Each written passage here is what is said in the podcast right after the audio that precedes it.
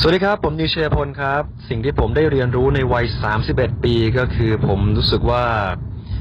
ชีวิตนิ่งขึ้น มีสติมากขึ้น แล้วก็มีความสุขในทุกๆวัน พยายามมองในด้านบวก แล้วก็หารอยยิ้มในทุกๆวันให้ได้ เพราะเชื่อว่าทุกวันครับมีความสุขซ่อนอยู่อยู่ที่ว่าเราเจอมันไหม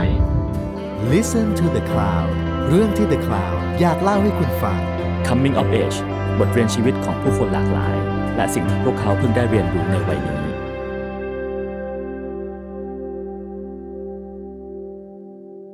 สวัสดีครับยินดีต้อนรับเข้าสู่รายการ Coming of Age นะฮะ วันนี้ผมนิรพัชช่างแดงรับหน้าที่เป็นผู้ดำเนินรายการครับ คุณผู้ฟังครับแขกรับเชิญของเราวันนี้คือพระเอกหนุ่มวัย 31 ฮะ ที่เพิ่งแต่งงานไปหมาดๆในช่วงปีแห่งการเปลี่ยนแปลงครั้งใหญ่ในชีวิตของเขาครั้งนี้เป็นอย่างไรบ้าง เรามาฟังจากปากของเขาเองเลยครับ ผมขอสวัสดีแล้วก็ยินดีต้อนรับพี่นิวชัยพลเข้าสู่รายการของเราอย่างเป็นทางการฮะ สวัสดีครับพี่นิว สวัสดีครับแฟนต้าแล้วก็คุณผู้ฟังทุกคนเนาะไม่เคยชินเลย เราเพิ่งน่าจะเพิ่งเคยพอดแคสต์ครั้งแรกนะก่อนอื่นครับพี่ขอแสดงความยินดีด้วยนะครับ กับการแต่งงานฮะขอบคุณมากๆเลยครับ ครับผมมันเป็นยังไงบ้างครับกับวันที่ผมเชื่อว่าในชีวิตคู่มันน่าจะเป็นวันที่สำคัญมากที่สุดวันหนึ่งพอมันผ่านวันนั้นมาแล้วอะความรู้สึกมันเป็นไงบ้างครับพี่เอ่อก็ ดีใจครับมีความสุข จริง ๆ มันเป็นวันที่ที่แฮปปี้นะ หลาย ๆ คนเคยบอกว่าวันแต่งงานจะเป็นวันที่เหนื่อย จะเป็นวันที่เราเราเหมือนมีอะไรต้องทำเยอะ มันจะวุ่นวายปวดหัว แล้วก็เหมือน บางคนบอกจำอะไรไม่ค่อยได้เพราะว่ามันทำนู่นทำนี่แบบเยอะไปหมดเลยอะไรอย่างเงี้ยครับ แต่พอมันเป็นของเราปุ๊บอะเราเราไม่อยากได้แบบนั้นอะเราอยากได้อะไรที่มันสนุกสนาน เฮฮา มีความสุขมันเป็นวันที่ควรที่เราเราเชิญมาหรือว่าคนที่เราเจอหรืออะไรก็แล้วแต่เราควรจะเราควรจะมีความสุขมากๆอะแล้วเราควรจะจำให้ได้มากที่สุดเท่าที่เราทำได้ ผมเลยผมเลยค่อนข้างที่จะดีใจที่ที่งานของของเราแล้วกันนะครับ ออกมาได้ได้แบบนี้ที่มันมันสนุกตามที่เราตั้งใจไว้ เราไม่ต้องการให้มันมีความเป็นแบบพิธีการมาก แต่ก็ไม่ใช่แบบชิลจน ไม่มีอะไรเลย เพราะว่าแน่นอนว่าก็มีแขกผู้ใหญ่มีคุณพ่อคุณแม่มีอะไรด้วยอะไรอย่างเงี้ยครับ แต่เราใช้วิธีการโดยโดยการที่หนึ่งคือเราโชคดีที่เลิกแต่งงานของเราค่อนข้างจะสาย เราได้เลิกมาเป็นเลิกมงคลเนี่ย เริ่มต้นตอน 11โมง36 ถ้าผมจำไม่ผิดนะ 11โมง36 ประมาณนี้ทำให้เราไม่ต้องตื่นขึ้นมาแต่งหน้าตั้งแต่แบบตีสองตีสามเหมือนที่เราเคยได้ยินมา ซึ่งเราเคยคิดแล้วว่าถ้าเกิดว่า งานแต่งเราจะต้องตื่นแบบนั้น เราเปลี่ยนเลิกได้ไหม เรารู้สึกว่าเราเราเราอยากที่จะแบบ ไม่อยากเหนื่อยแบบนั้นน่ะ เราอยากจะมีความสุขอย่างที่อย่างที่ผมเกริ่นไป ถ้าเกิดว่าตื่นเช้าแน่นอนว่ามันมันโอ้โห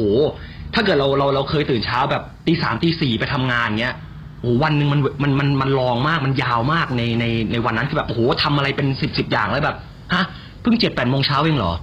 มันแบบมันรู้สึกอย่างนั้นแล้วมันทำให้เราเหนื่อย เราเลยอยากได้อะไรที่มันค่อนข้างผ่อนคลายและโชคดีที่เลิกเป็นอย่างนั้น แล้วพอเลิกเป็นอย่างนั้นปุ๊บเนี่ยเราวางแผนและยิ่งในช่วง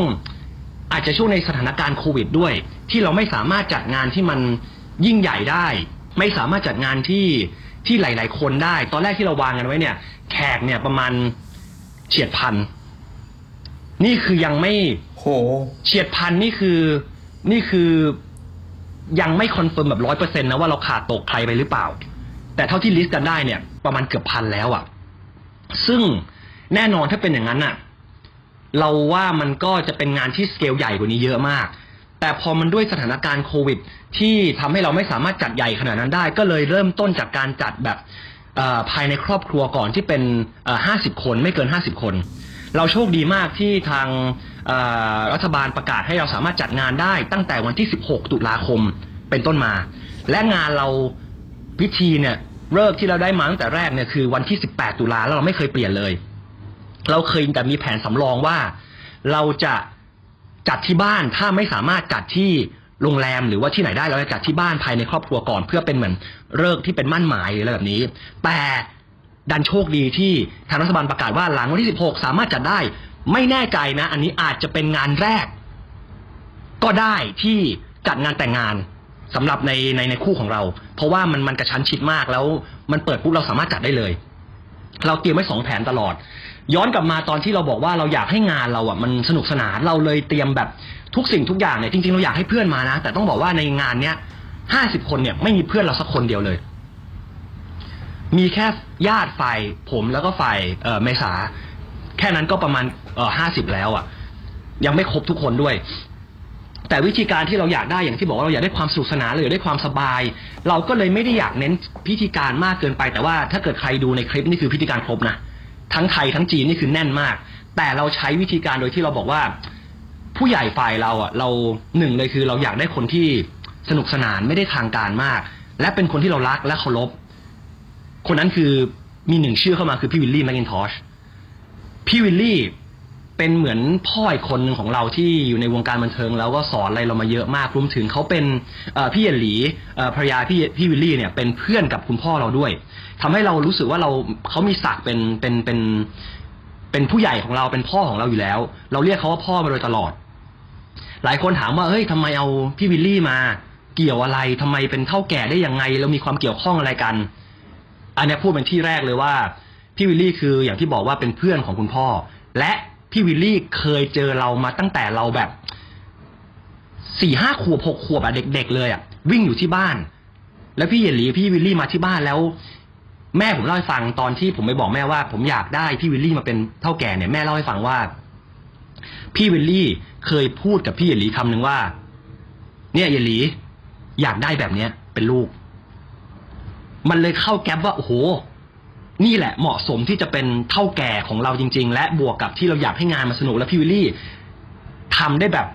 เรียกว่า perfect มากสำหรับสำหรับงานแต่งตามตามโจทย์ที่เราที่เราอยากได้ และวันนั้นกลายเป็นวันที่เรามีความสุขในทุก ๆขั้นตอน ตั้งแต่ตื่นเช้ามาเรา happy มากจนกระทั่งส่งตัวถึงที่บ้านเรามีความสุขในทุกๆ moment และไม่รู้สึกเหนื่อยเลย ไม่รู้สึกวุ่นวายเลย ทุกอย่างคือเป็นไปตามธรรมชาติ และเป็นไปตามที่เรา ชีวิตประจำวันของเราเลย อาจจะอีกหนึ่งเหตุผลคือเราได้ planner ที่เก่งมาก เราได้ wedding planner ที่เก่งมากคือพี่เก่งเนรมิตหรือ wedding is me ครับ เราติดต่อพี่เก่งไป แล้วหลายคนบอกว่าคนเนี้ยคือเบอร์หนึ่งเลยล่ะ เราก็แบบตอนแรกเราไม่เชื่อนะ เราแบบว่าไม่ใช่ไม่เชื่อในพี่เก่งนะ ไม่เชื่อว่าทำไมต้องใช้ wedding planner ทำไมต้องจ่ายเงินให้ wedding planner ในเมื่องาน แต่งงานมันก็เป็นสเกจ e ของมันอยู่แล้วว่าต้องอย่างนี้งี้งี้งี้งี้ทำไมต้องมี wedding planner วะ เราจะจ่ายเงินขนาดนั้นเพื่อทำไมให้คนมาแค่รันคิวให้ แต่ภรรยาผมบอกว่า เฮ้ย ทุกคนบอกว่าถ้าเกิดว่ามีอะมันจะสบายมันจะง่ายขึ้น เราก็แบบอะเราในในเราเราเราเป็นคนสบายสบายชิวๆแล้วเราก็บอกเออก็ได้ก็ลองดูก็ได้ ถ้าเขาว่ากันอย่างนั้นก็ลองดู ต้องมีจริง ๆ มันทำให้ทุกอย่างง่ายขึ้นแล้วแล้ว เราไม่ต้องมาปวดหัวตามที่เราต้องการเลย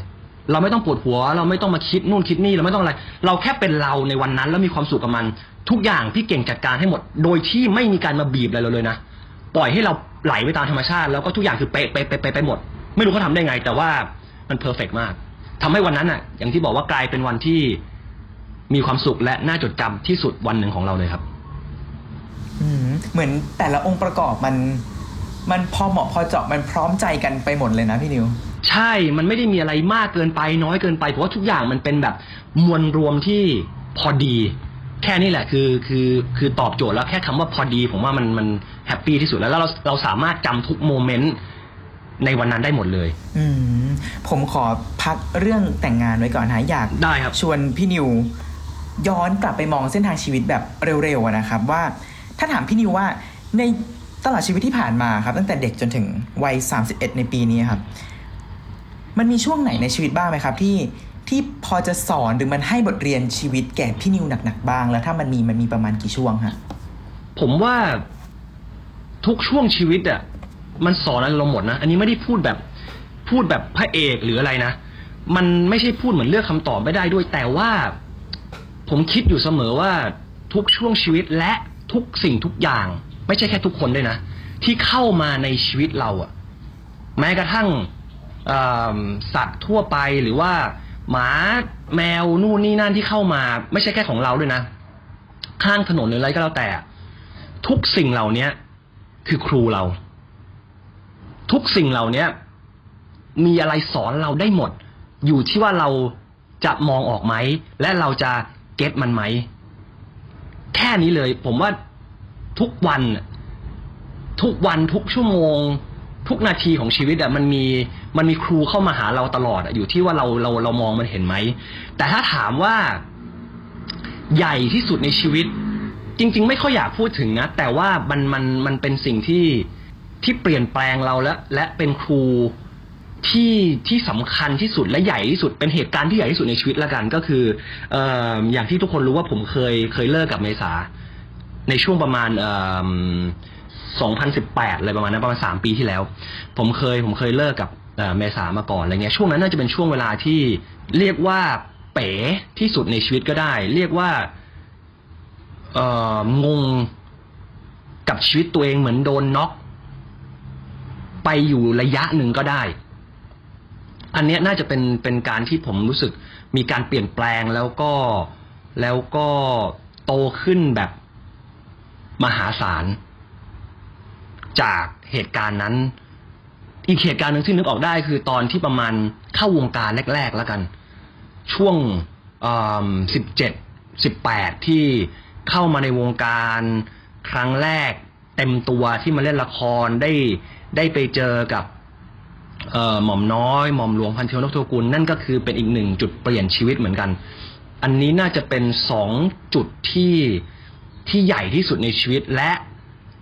ยังจำได้ แม่นละกันครับ อืมจุดแรกครับพี่นิวจุดช่วงอายุประมาณ 18 เนาะเข้ามหาวิทยาลัยปีหนึ่งพอดี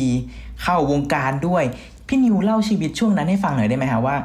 มันประสบพบเจอเหตุการณ์อะไรมาบ้าง แล้วจุดเปลี่ยนนั้นมันเป็นยังไงฮะ เอ่อต้องบอกก่อนว่าช่วงนั้นเนี่ยเป็นช่วงที่หลาย ๆ คนพูดเสมอว่ามันคือรอยต่อของชีวิต มันคือสิ่งที่เปลี่ยนจากวัยรุ่นเข้าสู่เอ่อเริ่มจะเป็นวัยผู้ใหญ่แล้วมหาลัยคือเรียกว่าเป็นผู้ใหญ่แล้วก็ได้เอ่อช่วงนั้นเนี่ยมีอะไรที่เราเข้ามาในชีวิตเยอะมากหนึ่งคือเราแคสโฆษณามาได้ประมาณสองปีแล้ว เราอาจจะเสียเวลา ไปแคสโฆษณาหนึ่งปีเต็มๆ โดยที่ไม่ได้งานเลย ถ้าเกิดใครเคยฟังผมสัมภาษณ์มาก่อน ในช่วงเวลา 16ถึง17 แต่ 17ถึง18 เนี่ยเราได้งานค่อนข้างที่จะที่จะเยอะพอสมควรทำให้เวลาที่เรามีในช่วงวัยรุ่นเนี่ยถามว่าเราเราเสียใจไหมที่คนอื่นเขาได้เตะบอลได้เล่นนู่นเล่นนี่ แต่เราทีบางทีเราต้องเจียดเวลาตรงนั้นไป แต่เรามองอีกมุมหนึ่งว่ามันเป็นมันเป็นครูของเรา มันเป็นประสบการณ์ชีวิตที่ จะมีเด็กสิบเจ็ดสักกี่คนที่ได้ทำงานขนาดนั้น อันนี้ไม่ได้พูดเพื่ออวดหรือว่าอะไรนะ แต่ว่ามันมีเป้าหมายในชีวิตหนึ่งตอนที่ผมเริ่มแคสโฆษณาก้อนแรก ได้เงินก้อนแรกมาหนึ่งหมื่นห้าพันบาท ตอนอายุประมาณเกือบเกือบสิบเจ็ดผมรู้สึกว่าผมทำงานมาหนึ่งปีเต็มโดยที่ไม่ได้งานอะไรเลย พอสิบเจ็ดปุ๊บเนี่ย ผมได้ก้อนแรก ผมได้ชิ้นแรกมาหนึ่งหมื่นห้าพันบาท ผมจำได้ถ่ายตั้งแต่เช้าจนถึงประมาณตีสี่อีกวันหนึ่ง ผมได้หมื่นห้าผมดีใจมาก ตอนแรกผมคิดว่าผมจะไปซื้อของเล่น ผมเปลี่ยนความคิดว่าเฮ้ยเงินก้อนแรกมา เงินบาทหนึ่งเนี่ย ไม่ต้องหมื่นห้าหรอกกว่าจะได้เงินมาก้อนหนึ่งมัน มันยากนะมันลำบากนะเรารู้คุณค่าของเงินเลย ก่อนสิบแปดเลยอยากได้เงินหนึ่งล้าน ถึงแม้ว่าเราจะอาจจะต้องเสีย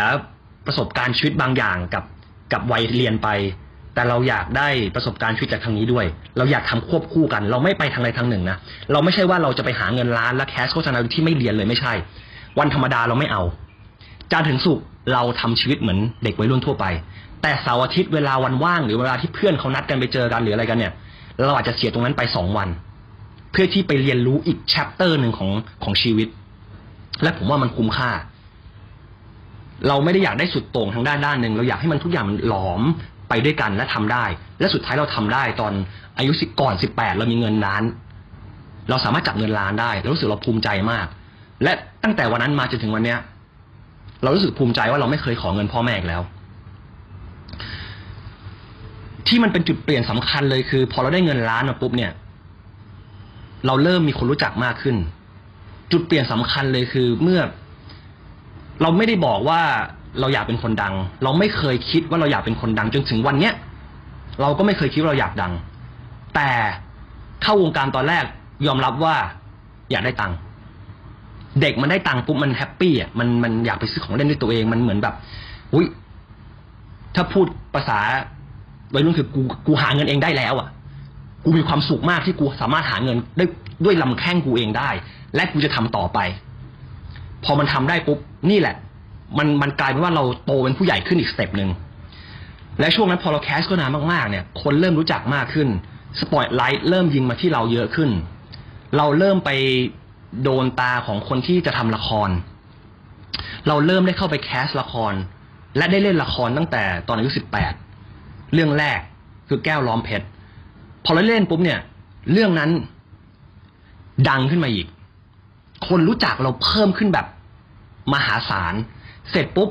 อย่างที่บอกว่าเราได้ไปเจอหม่อมน้อยคือเรียน acting มันขนานกันระหว่างชีวิตจริง ๆ กับชีวิตในวงการ ชีวิตจริง ๆ เราเราเป็นคนที่ค่อนข้างจะอารมณ์ร้อน วัยรุ่น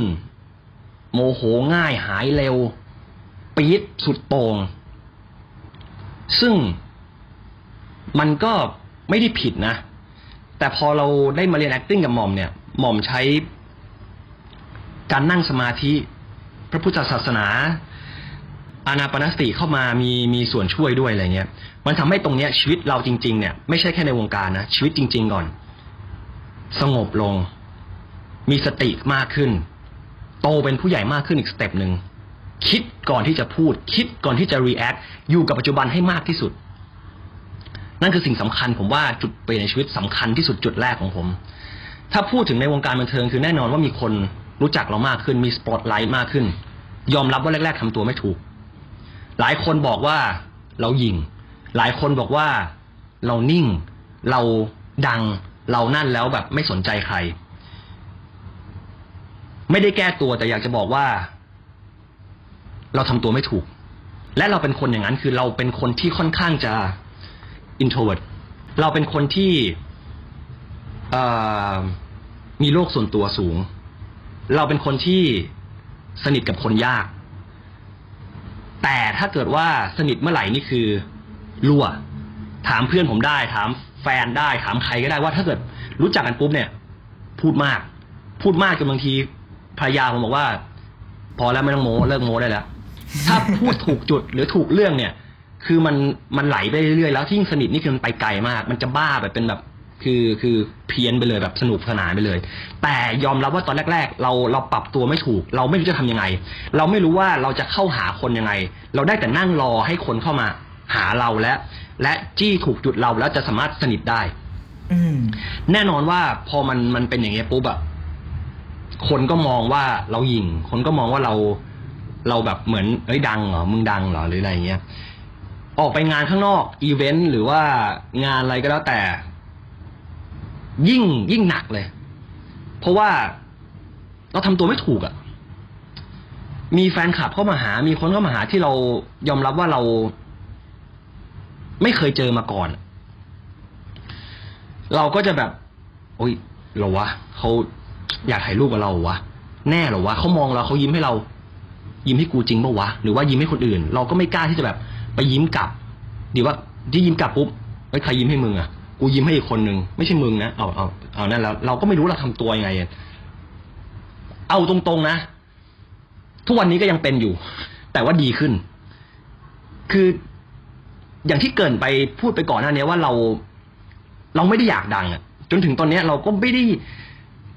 เราไม่ได้อยากเข้ามาในวงการบันเทิงเพื่อเพื่อดังเพื่อมีสปอตไลท์มายิงเพื่อให้คนรู้จัก มันไม่ใช่เหตุผลที่ที่เราเข้ามาในวงการเนี้ย แต่แน่นอนว่ามันคือมันคือสิ่งเเรียกว่าผลพลอยได้ก็ได้ที่ที่มันเกิดขึ้นหลังจากที่เรามาเป็นอาชีพนักแสดง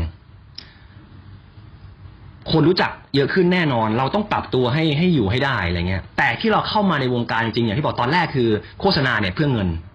แต่ในวงการละครเนี่ย เรามีความฝัน ว่าเราอยากเป็นนักแสดง เราอยากอยู่บนจอใหญ่ ๆ ในโรงภาพยนตร์ เราไปดูเจมส์บอลกับแม่แล้วแม่พาเราไปดูแล้วรู้สึกว่าโหแม่งโคตรเท่เลยว่ะ อยู่บนจอใหญ่ ขับรถยิงปืน มีคิวบูมันคือสิ่งที่เราไม่สามารถทำได้ในชีวิตจริงอะแต่เราจะได้ทำถ้าเราเป็นนักแสดง เราเลยตั้งว่าเราอยากเป็นนักแสดงแค่นั้นเลย เราอยากทำงานศิลปะ เราอยากไปอยู่บนนั้น เราอยากแบบไปสนุกอยู่บนนั้นอะ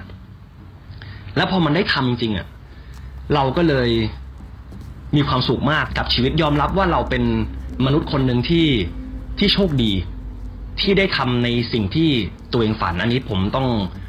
ขอบคุณและรู้สึก appreciate กับตัวเองมากที่ที่ที่ได้ได้ทำในสิ่งที่ตัวเองรักครับ อืมตอนช่วงอายุสิบแปดสิบเก้าช่วงนั้นนะครับ ที่พี่นิวบอกว่าเป็นช่วงเปลี่ยนแปลงมาก ๆ เลยกับการทั้งเข้าวงการทั้งเข้าปีหนึ่งเรียนหนังสือครับ เข้าวงการปุ๊บเนี่ย ใช่ตอนสิบแปดมันหนึ่งคือประจวบเหมาะกับ มันเข้ามหาวิทยาลัยด้วย เมื่อกี้เล่าไปแล้วว่าเราเข้าวงการบันเทิงมา เราเราต้องปรับตัวค่อนข้างเยอะมากสองคือเราเข้ามหาวิทยาลัย เราโชคดีที่เราเเกรดเฉลี่ยตอนตอนมัธยมปลายค่อนข้างโอเคทำให้เราค่อนข้างจะเลือก ตอนนั้นมันเป็นโอเน็ตเอเน็ตเนาะตอนนี้ผมไม่แน่ใจว่ามันเป็นยังไง ค่อนข้างที่จะโชคดีที่เราคะแนนเราค่อนข้าง ค่อนข้างโอเคเลยแหละสามารถเลือกคณะที่เราอยากเรียนได้ เรียกว่าแทบจะทุกอัน อืม เราสอบติดตรงไปแล้วด้วยทำให้ตรงเนี้ยเราไม่ค่อยไม่ค่อยห่วงแล้วไม่มีอะไรต้องห่วงแล้ว เราเลยเลือกในคณะที่เราอยากจะเรียนมากที่สุด นั่นก็คือวิทยาศาสตร์การกีฬา เพราะเรารู้สึกว่า เราชอบกีฬา ที่เราไม่เรียนนิเทศเพราะรู้สึกว่าเราเริ่มทำงานในวงการบันเทิงแล้ว ถ้าเราอยู่กับมันเยอะๆเยอะๆเยอะๆเยอะๆเยอะๆเนี่ย เบื่อ เรากลัวเบื่อ ประสบการณ์ในวงการบันเทิงประสบการณ์ในการเป็นนักแสดงผมเชื่อว่า เราสามารถเรียนรู้ได้จากการทำงานจริง มันคือศิลปะมันไม่ผิดไม่มีถูก เราสามารถเรียนรู้จากประสบการณ์ที่เราสามารถเข้าไปทำงานได้ เราเลยโอเค เราไม่เลือก เราไปเลือกกีฬา อีกอันหนึ่งที่เราชอบ วิทยาศาสตร์การกีฬาในการหนึ่งคืออย่างน้อยเนี่ยเราดูแลตัวเองได้แล้วสองเราดูแลคนที่เรารักได้ สามคือมีใครเข้ามาถามเราก็สามารถตอบได้ให้ข้อมูลได้ประมาณหนึ่งที่จะสามารถดูแลตัวเองได้ มันมีแต่ข้อดีข้อดีข้อดีข้อดี และอย่างนึงคือจุฬาลงกรณ์มหาวิทยาลัย อันนี้เหตุผลหลักเลยนะใกล้บ้าน ผมอยากเดินทางสะดวกเดินทางสบาย ผมไม่อยากอยู่แถวนั้น ผมก็เลยอะโอเค จบเราอยากเรียนคณะนี้ เราก็เรียนคณะนี้ พอเข้าไปเนี่ย ดันมีอีกหนึ่งสิ่งที่มันเป็นความฝันของเราเข้ามาในชีวิต นั่นก็คือเราแข่งฟุตบอลแล้วได้แชมป์เฟรชชี่ของมหาลัย และตอนนั้นจุฬาลงกรณ์มหาวิทยาลัยมีทีมฟุตบอลเป็นของตัวเองที่แข่งอยู่ในไทยลีก นั่นคือนั่นนั่นคือทีมเอ่อ BBCU มีคนชวนเราเข้าไปซ้อมกับทีมเอ่อเรียกฟุตบอลอาชีพก็ได้ เอาแล้วสิ อีกหนึ่งความฝัน ที่เรามีตั้งแต่เด็กคือนักกีฬาอาชีพ โอ้โห อาชีพนี้แม่งโคตรเจ๋งเลยว่ะเตะฟุตบอล เสร็จได้เงินอีก โอ้เลี้ยงชีพด้วยการที่เราเล่นฟุตบอล แล้วแบบมีความสุขในทุกวัน โคตรอยากเป็นเลยอาชีพเนี้ยพอมีโอกาสเข้ามาปุ๊บต้องเลือกแล้ว เพราะว่าแน่นอนว่าเรียนมหาลัย เราทิ้งไม่ได้นั่นคือ นั่นคือตอนนั้นคือเป้าหมายหลักของเราว่าเราต้องเรียนจบภายในสี่ปี เราต้อง ต้องเรียนให้จบอะไม่ว่าไงก็แล้วแต่เราจะไม่ทิ้งการเรียน และเราจะไม่เอาเวลาเรียนไปทำอย่างอื่นด้วย ให้คิวละครเราให้แค่เสาร์อาทิตย์หรือหลังเลิกเรียนถ้างั้นต้องเลือกแล้วว่าไอ้อย่างที่สองที่เรามีเวลาเพียงพอที่จะทำได้เนี่ย คือเข้าวงการบันเทิง หรือนักกีฬาอาชีพ ตอนนั้นต้องยอมรับฟุตบอลไม่ได้บูมขนาดนี้ วงการบันเทิง น่าจะมีอนาคตที่สดใสกว่า อีกมุมหนึ่งคือ เราสามารถเตะฟุตบอลกับเพื่อนได้เป็นงานอดิเรก แต่เราไม่สามารถมาเล่นละครเป็นงานอดิเรกได้ที่บ้าน นั่นก็คงบ้าไปแล้ว เราก็รู้สึกว่าโอเค ถ้างั้นความฝันเรามีสองอย่าง อย่างหนึ่งเราสามารถทำได้เป็นงานอดิเรก เป็นชีวิตประจำวันที่เรานัดพบเจอกับเพื่อนได้ เล่นกีฬาได้ โอเคแค่งั้นเราขอเลือกวงการบันเทิง เราขอเลือกเป็นนักแสดง ก็เลยเป็นจุดเปลี่ยนสำคัญที่เราเข้ามาในวงการบันเทิงอย่าง เต็มตัวและต้องปรับตัวค่อนข้างจะเยอะมาก ในการที่จะแบ่งเวลาจากการเรียนไปไปทำงานด้วย เพราะว่ามันก็เชื่อมมาจากมัธยมนะที่ต้องบอกว่าเราโชคดีบนกับโชคร้ายมันไม่มีอะไรที่มันมันมันด้านเดียวอยู่แล้วทุกอย่างมีสองด้านเสมอ เราได้อย่างหนึ่งเราต้องเสียอีกอย่างหนึ่งเราเสียเวลาในการที่ทำกิจกรรมในมหาวิทยาลัย ผมแทบจะไม่ได้เข้ามหาวิทยาลัยเลย ถ้าไม่ได้ไปเรียน ผมแทบจะไม่ทำกิจกรรมมหาลัยเลย นอกจากไปเรียน และพอเรียนเสร็จปุ๊บเราก็ต้องไปถ่ายละคร เราใช้ชีวิตอยู่อย่างนี้มาตลอด ยอมรับว่าปีหนึ่งเราปรับตัวไม่ได้ เกรดเฉลี่ยเราลูดลงมามาก เราปีหนึ่งเนาะมันเป็นปีที่ต้องปรับตัวค่อนข้างสูง และวิทยาศาสตร์การกีฬาต้องไปเรียนวิชาบางวิชาที่เป็นพื้นฐานของคณะแพทยศาสตร์เราต้องไปเรียนที่คณะแพทย์ เราต้องไปเรียนที่คณะหลาย ๆ คณะวิทยาศาสตร์ด้วยคณะวิทยาศาสตร์ด้วยที่มันค่อนข้างจะ จริงจังและยากต้องใช้เวลา เรามีเวลาแค่ในในห้องเรียน เราเป็นคนที่ชอบเรียนในห้องเรียนและเต็มที่กับมัน และทำจนเราเข้าใจถึงจะออกนอกห้องได้ พอออกได้ปุ๊บเราทิ้งเลย ทิ้งในที่นี้ไม่ใช่ทิ้งแบบทิ้งนะเราปล่อยเลยแล้วเราไปทำอย่างอื่นในสิ่งที่เราอยากทำเป็นกิจกรรมของเราเราเป็นอย่างนี้ตั้งแต่มัธยมแล้วแต่เวลาทวนนี่สิทำให้เราไม่มีแล้วเราแบ่งเวลานอนก็น้อยทุกอย่างก็น้อยหมด ปีหนึ่งเป็นปีที่คะแนนเกรดเฉลี่ยคือเรียกว่าย่ำแย่ ลงไปสองกว่าสองกว่า ถามว่ามันมันผ่านไหมมันก็ผ่านแหละ แต่เรารู้สึกว่า เราทำได้ดีกว่านี้ แต่ยอมรับว่าเรายังปรับตัวค่อนข้าง ค่อนข้างไม่ได้ ค่อนข้างยาก แต่พอมันปรับตัวได้ปุ๊บ มันก็ค่อนข้างดีขึ้นเรื่อยๆดีขึ้นเรื่อยๆ และสามารถทำควบคู่กันได้ จนถึงเรียนจบแล้วก็จบได้ในในระดับเกียรตินิยมระดับสอง ก็ผมว่าทุกอย่างอะผมว่าทุกคนถ้าตั้งใจจะทำอะไรมันทำได้หมดแหละ แล้วทุกคนที่บอกว่าไม่มีเวลา ผมไม่ค่อยเชื่อคำนี้นะไม่ว่ากับเรื่องอะไรก็แล้วแต่ ถ้าเราตั้งใจจะทำอะไรจริง ๆอะยังไงเราก็แบ่งเวลาได้ คนทุกคนมีเวลาเท่ากัน ในหนึ่งวันมียี่บสี่ชั่วโมงเท่ากันหนึ่งชั่วโมงมีหกสิบนาทีเท่ากัน แต่อยู่ที่ว่าเราจะแบ่งให้กับอะไรและให้ความสำคัญกับอะไรเป็นอันดับแรกมากกว่า อืม ชีวิตช่วงนั้นมันจะเหมือนกับการจับปลาสองมือสามมือไหมครับพี่นิวที่ทำอะไรเยอะแยะไปหมดครับผมไม่คิดอย่างนั้นนะ ผมคิดว่าเราไม่ได้จับพร้อมกัน เราจับตัวหนึ่งเสร็จปุ๊บ เราไปใส่ไว้ในคูลเลอร์ที่เราจับได้ ไว้ในช่องตู้เย็นที่เราจับได้ แล้วเราออกไปจับอีกตัวหนึ่ง เราไม่ได้จับพร้อมกันสองตัว เพราะอย่างที่บอกว่า เราไม่ได้เรียนไปแล้วทำงานควบคู่กันไปให้เวลามันเสียแล้วมันทับกัน เราไม่เคยเอาเวลาการทำงานมาทับกับเวลาเรียน เพราะเราบอกเมื่อกี้แล้วว่าเราเราให้การเรียนคืออันดับแรกอยู่เสมอ แต่เราก็พยายามจัดตารางเรียนโชคดีที่มหาวิทยาลัย เราสามารถจัดคาบเรียนเราได้ ให้มันตรงกับที่เราสามารถวางแผนได้ เราก็จะไปแล้ววิชาไหนแปดโมงถึงสิบโมงเช้าเราลงไว้ก่อนเลยแปดโมงสิบโมงเช้าสิบโมงถึงเที่ยงเราลงให้มันติดกันไม่ให้มีแกลบ บางเทอมเราสามารถลงได้โดยที่เราว่างวันพฤหัสทั้งวัน เราว่างวันอังคารทั้งวัน พวกนั้นแหละ เราก็ไปเพิ่มให้กับกองละครเสาร์อาทิตย์เราไม่เรียนอยู่แล้ว เราให้กองละครเต็มที่ แต่เทอมนี้เอ้ยเทอมนี้พี่ผมลงงี้งี้งี้วันศุกร์ผมเรียนครึ่งวัน หลังจากครึ่งวันปุ๊บอะกองละครได้นะวันพฤหัสเฮ้ยผมว่างเต็มวันเทอมนี้พี่เอาได้ทั้งวันแต่วันศุกร์ผมมีนะไม่ได้นะ เราสลับกันอย่างนี้มากกว่า มันเลยกลายเป็นว่าอย่างที่บอกเมื่อกี้ว่า เราไม่ได้รู้สึกว่าเราจับปลาสองมือ เราจับทีละตัว และอีกตัวหนึ่งเราเก็บไว้ แล้วเราค่อยไปจับใหม่ สลับกันมากกว่าอืมอืมเหมือนเหมือนพี่นิวขีดเส้นแบ่งเวลาไว้อย่างชัดเจนมากๆเลยมันเลยไม่ไม่ปนกันเลย ใช่ครับ ใช่ครับ เราจะไม่ให้มาทับกัน อืมอืมช่วงนั้นมันเป็นการเติบโตที่ก้าวกระโดดเลยไหมครับพี่นิวเจ้ากระโดดไหม จะพูดอย่างนั้นก็ได้ แต่อาจจะไม่ได้แบบ ใช้คำว่า ดังชั่วข้ามคืนหรืออะไรอย่างนั้น ผมคงไม่ไม่ถึงขนาดนั้น แต่ว่ามันก็ก้าวกระโดดพอสมควรในในบันไดชีวิตของผมแล้วกัน ที่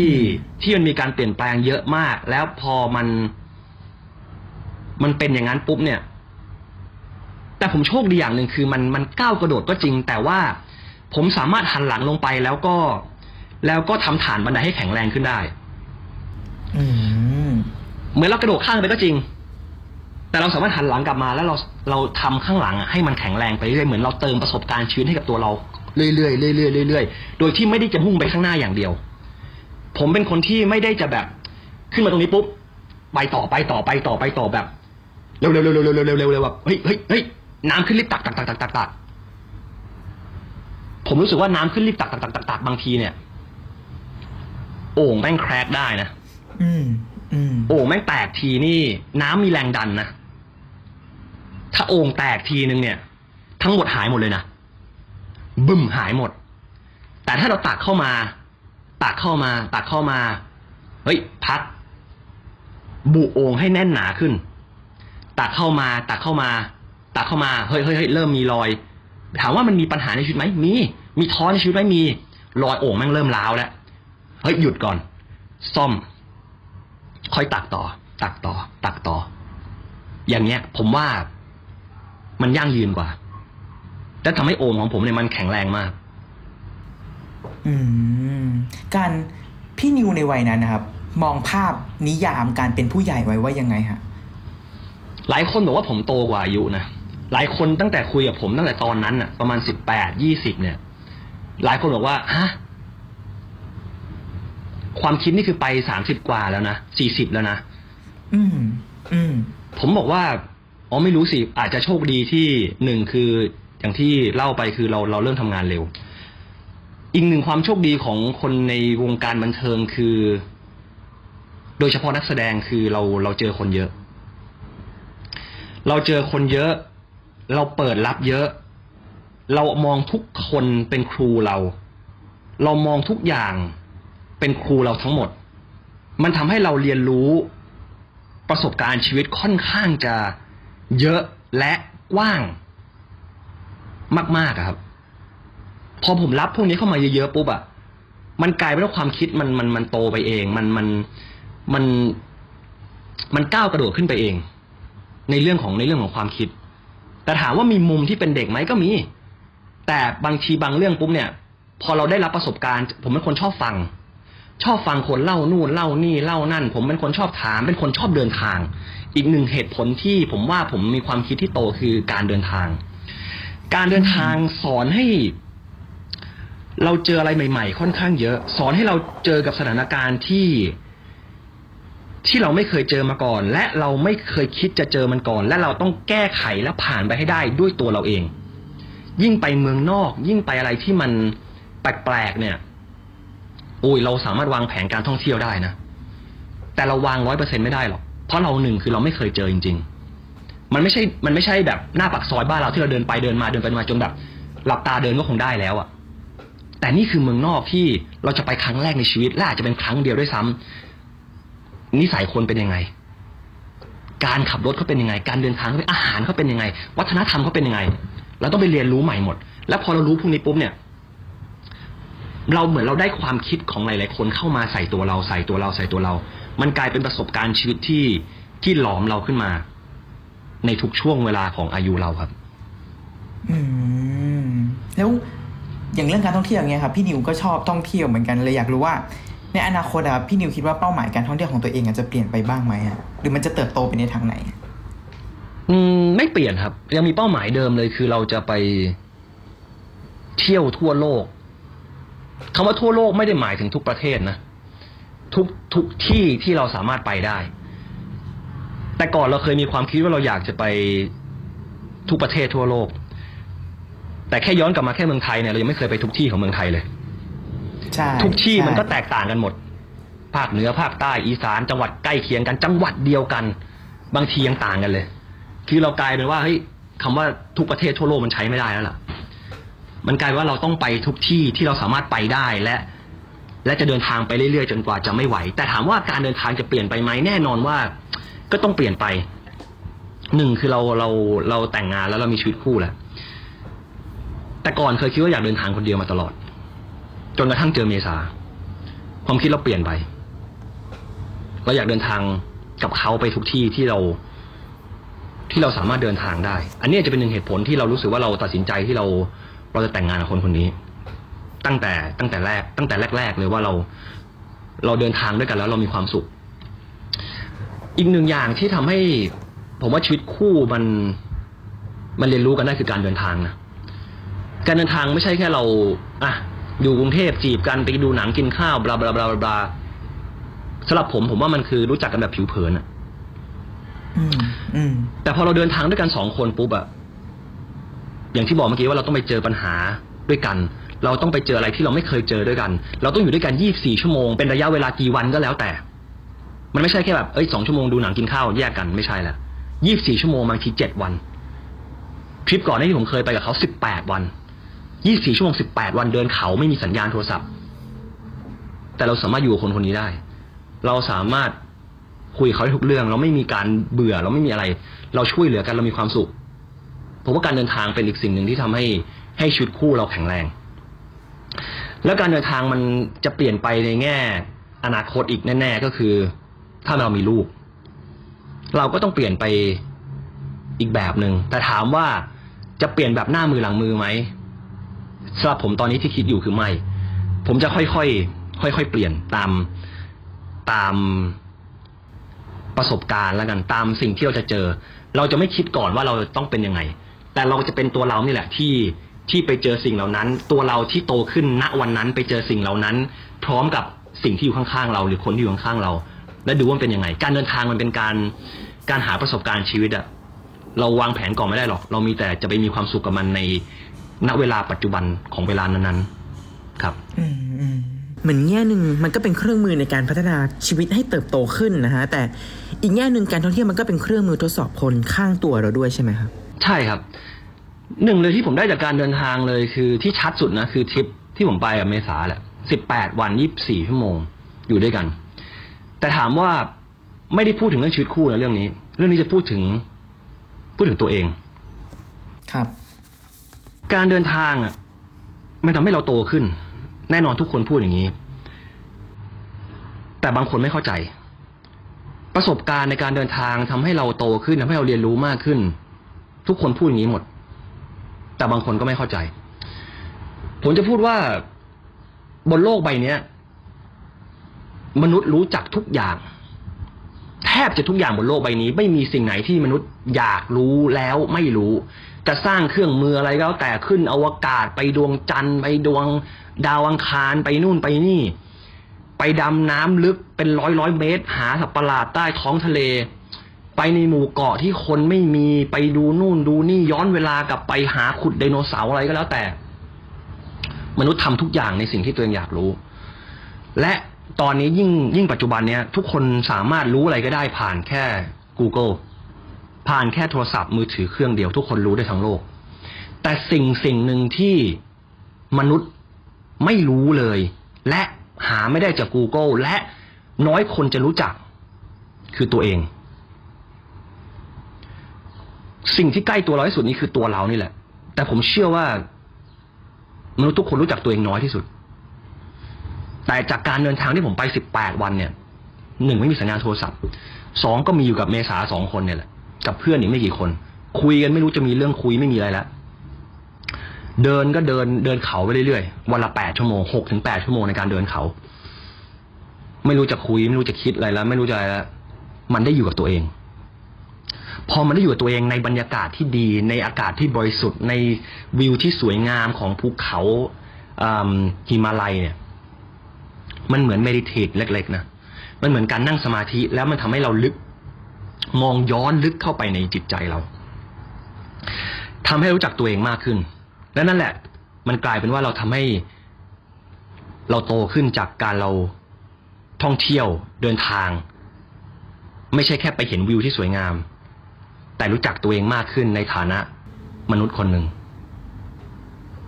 อืมอืมอืม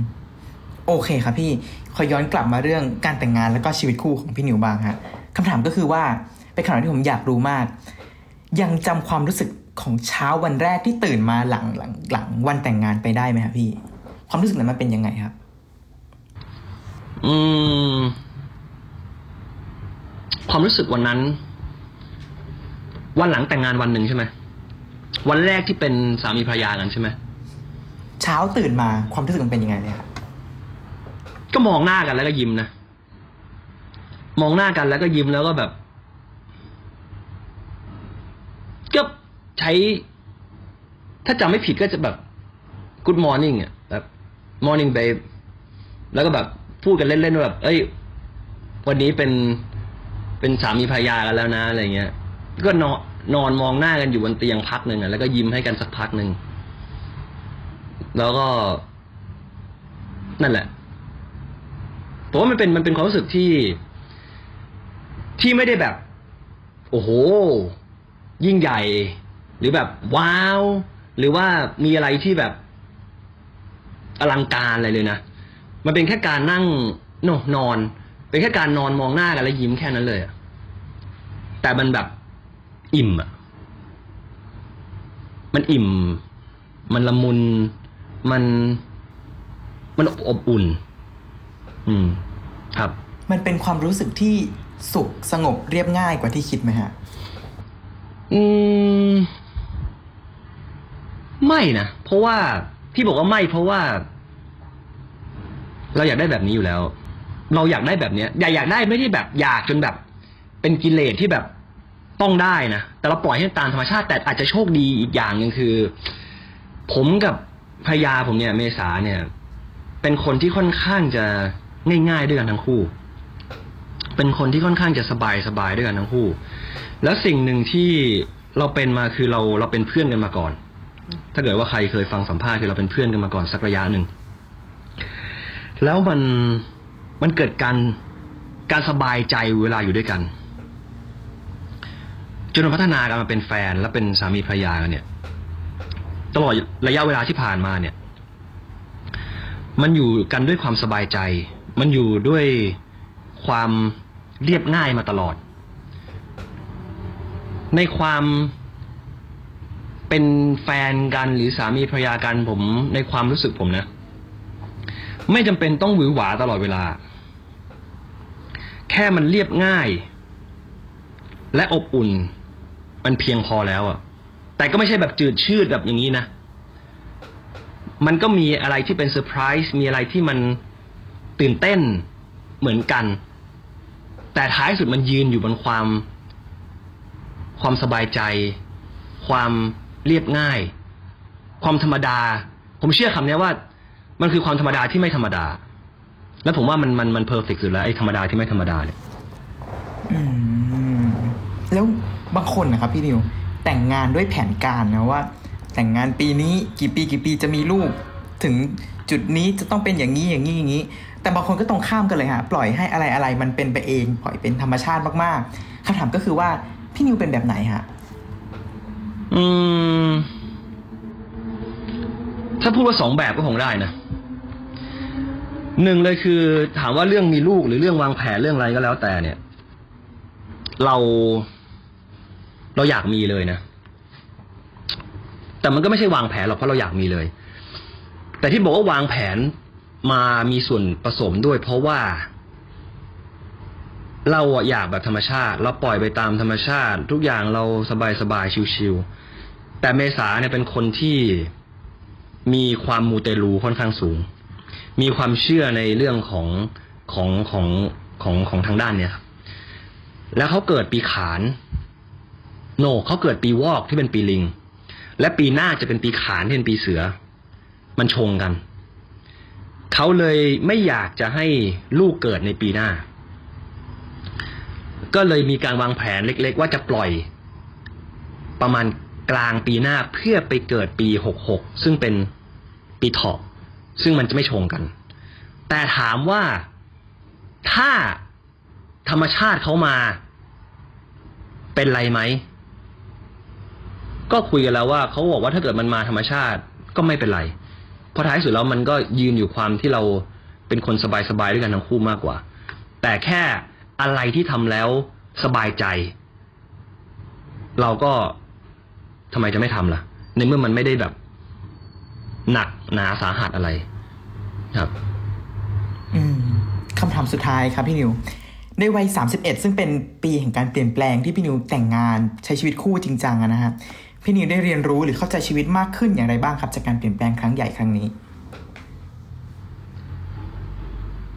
ผมมีความคิดว่าการที่เราเป็นแฟนกันน่ะกับการแต่งงานมันจะแตกต่างกันขนาดไหนเชียว ผมเคยมีความคิดว่าทำไมต้องแต่งงาน ไม่เห็นจำเป็นเลย คนอยู่ด้วยกันสองคนมันก็แค่ความรู้สึกมันก็พอแล้ว การแต่งงานเป็นเหมือนแบบ แค่เปล่าประกาศให้ทุกคนรู้ว่า โอเคแต่งงานกันแล้วนะ เราจะอยู่ด้วยกัน แล้วก็ใช้ชีวิตคู่กันแล้วนะ แค่นั้นน่ะแล้วทำไมเราต้อง ต้องทำเพื่ออะไรไม่ต้องจ่ายเงินหยักเยอะขนาดนั้นก้อนใหญ่ขนาดนั้นเพื่อ เพื่อแค่เปล่าประกาศว่าเราแต่งงานกัน แต่พอได้ทำมันจริง ๆ แล้วเนี่ย มันก็มีความรู้สึกนะ เป็นความรู้สึกที่เราไม่เคยรู้สึกมาก่อนที่เข้ามา ถ้าพูดถึงความเปลี่ยนแปลงครั้งใหญ่ ผมว่าน่าจะเป็นความรู้สึกที่ที่เข้ามาในชีวิตผมแล้วกันที่เข้ามาในตัวผมเพราะแต่งงานปุ๊บมัน มันเหมือนหัวใจหรือว่าร่างกายหรือว่าความคิดหรือว่าจิตใจมัน มันละมุนขึ้นอะ มันอ่อนโยนขึ้น มันมันยิ้มมากขึ้น แล้วเหมือนเราได้ไม่รู้นะอันนี้ไม่รู้ว่าจริงไหมแต่ว่า หลายคนบอกว่าแต่งงานกันปุ๊บจากสองคนมันจะกลายเป็นคนคนเดียวกัน สิ่งที่ผมรู้สึกตอนเนี้ยไม่เคยคิดมาก่อนแล้วเพิ่งแวบมาเมื่อกี้นี่คือ เหมือนเรากลายเป็นคนที่ ล่าเริงมากขึ้น positive มากขึ้น จากจุดนี้มันเป็นจุดที่เป็นจุดแข็งของเมษา จุดแข็งของเมษาจุดหนึ่งคือเขาเป็นคนที่ positive แล้วก็ล่าเริงตลอดเวลา แล้วเราชอบเขาตรงเนี้ย แต่พอเนี่ย พอมานั่งคิดดูเออ เรากลายเป็นคนที่ไม่ได้แบบ คิดมากเหมือนแต่ก่อน แต่ก่อนผมจะคนคิดมากเยอะมาก คิดทุกเรื่องคิดตลอดเวลาถามว่าตอนนี้เป็นเหมือนก็มีบ้าง แต่ว่ามวลรวมแล้วเนี่ย มันกลายเป็น เราล่าเริงตลอดเวลา เรามีความคิดบวกคิด positive เพิ่มมากขึ้นในตัวเรา อืม อืม โอเคครับพี่นิว วันนี้ขอบคุณพี่นิวมากเลยครับ ที่มาแชร์เรื่องราวบทเรียนที่ได้เรียนรู้ในปีวัยที่ 31 นี้ให้เราได้ฟังค่ะขอบคุณพี่นิวมากเลยครับ ขอบคุณมาก ๆ เลยครับ สุดท้ายนี้ครับ ก็อยากจะฝากช anel YouTube ของผมครับ ช่องนิวเชียพลครับ ก็เป็นเกี่ยวกับไลฟ์สไตล์แล้วก็การเดินทางท่องเที่ยวของผม แล้วก็ตอนนี้ก็มีเมษาภรรยาผมครับเข้ามาร่วมด้วยยังไงก็ฝากติดตาม แล้วก็ กด subscribe ให้ด้วยนะครับ ติดตามเรื่องราวดีๆ และรายการอื่นๆจาก The Cloud ได้ที่ readthecloud.co หรือแอปพลิเคชันสำหรับฟังพอดแคสต์ต่างๆ